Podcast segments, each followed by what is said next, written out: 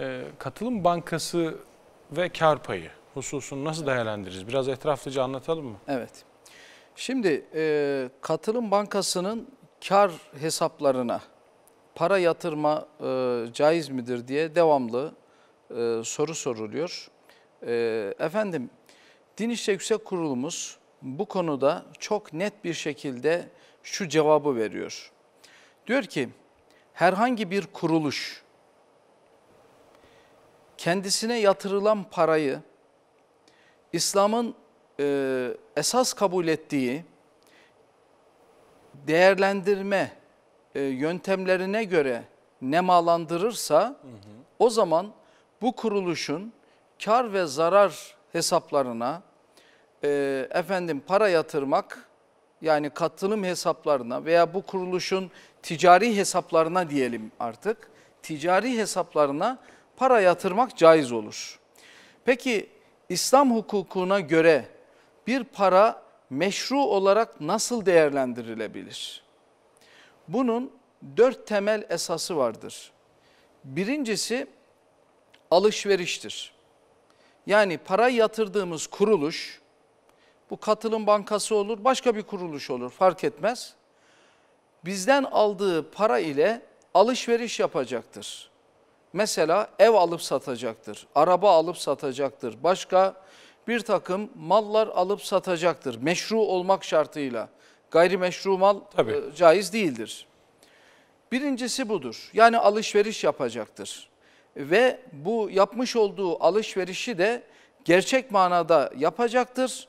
E, efendim burada herhangi bir şekilde e, alışveriş yaptığı şeklinde bir göstermelik değil de gerçekten alışveriş yapacaktır. Birinci husus budur. İkincisi efendim kira sözleşmesi yapabilir. Biz buna e, icare diyoruz literatürde. Günümüz finans dünyasında da leasing, finansal kiralama denilir. Mesela bu kuruluş gider herhangi bir yerden bir e, efendim makine alır. Bu makinayı istediği kendisinden talep eden insanlara kiralar. 10 yıllığına, 15 yıllığına ve 10-15 yıl boyunca e, insanlar bu e, makinayı kendisine kiralayan kişiye kira öderler ve bu şekilde e, bu makinayı kiralayan kişi de gelir elde eder. Bu gelirden de kendisine para yatıran kişilere kar verir. Öyle değil Mesela mi efendim? buradaki kar özellikle leasing sistemiyle yapılan kar oranının net olması o zaman sorun doğurmuyor mu? O, orada kira bellidir. E, fakat bütün onların hepsinin ortak bir karı hmm. e, e, para yatırana e, yansıyacaktır.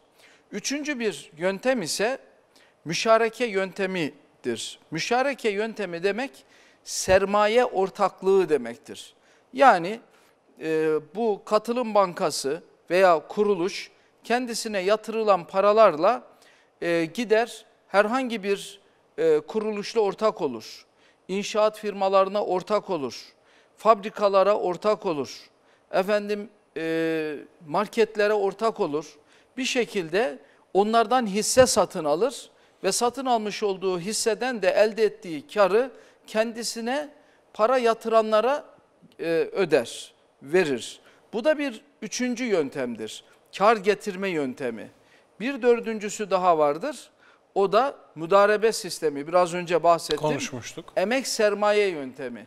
Yani katılım bankası kendisine verilen bu parayla ki kendisine verilen veren kişilerle de mudarebe yapar. Onu da biraz sonra söyleyeceğim. Efendim gider bir başkasıyla da mudarebe yapar. Yani katılım bankası ortada kalır.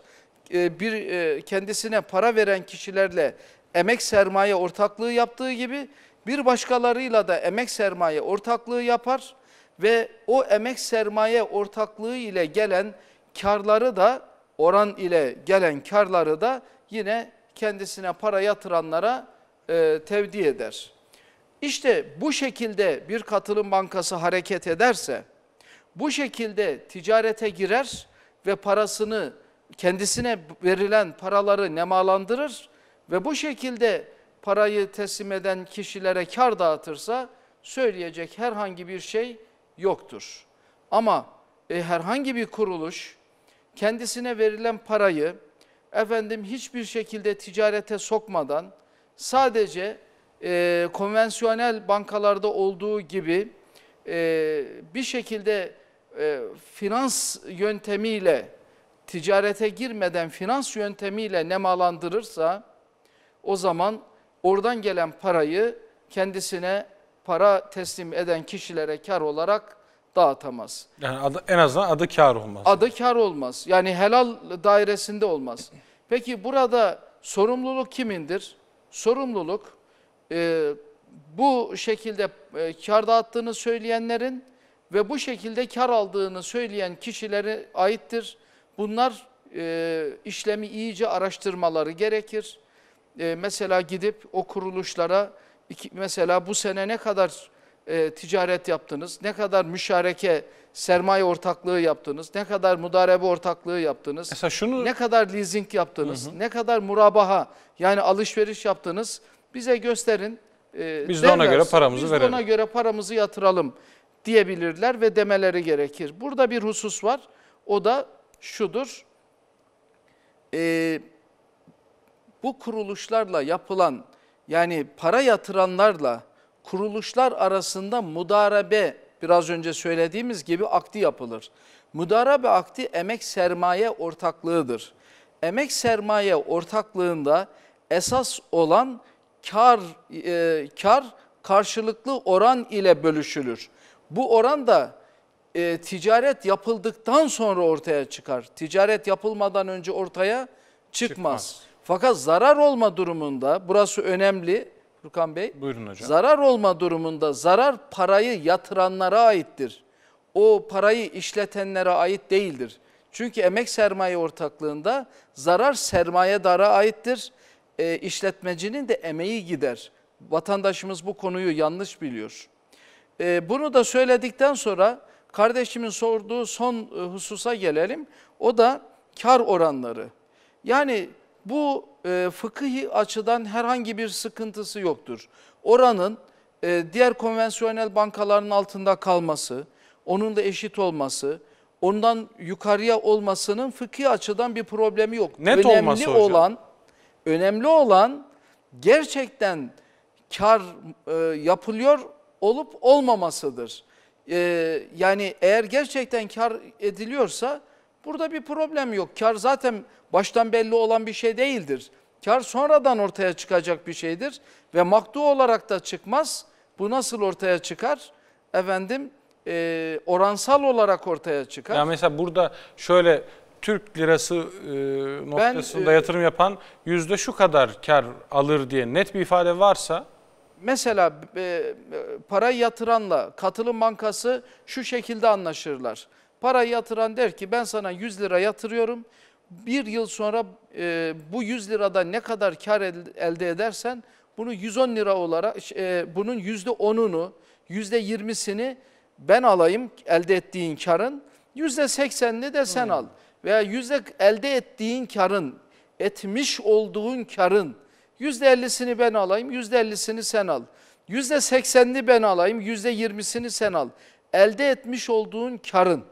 Fakat o oranın belli olmasına sıkıntı o- o- yok. Bu oranın belli olmasında sıkıntı yok. Fakat problem şurada. Katılım bankası veya herhangi bir kuruluş derse ki bana para bırak ben bir sene sonra sana 100 lirada 110 lira vereceğim derse Bu faiz olur. bu alışveriş bile olsa, yaparak bile yani faizli işlem değil de ticaretle bile bunu nemalandırsa yine caiz olmaz. Ortaklıkla bile nemalandırsa yine caiz olmaz. Çünkü baştan Çünkü belli. baştan maktu bir para e, söylenirse bu caiz olmaz. Oran belirlenmelidir. Eyvallah hocam. E, tekrar söylemek istiyorum. Zarar durumunda da bütün zarar sermaye sahiplerine aittir. E, emek sermaye o da sahibinin- emeğinden zarar ediyor. o da emeğinden zarar etmiş oluyor. Eyvallah hocam. Teşekkürler. İnşallah anlaşılmıştır.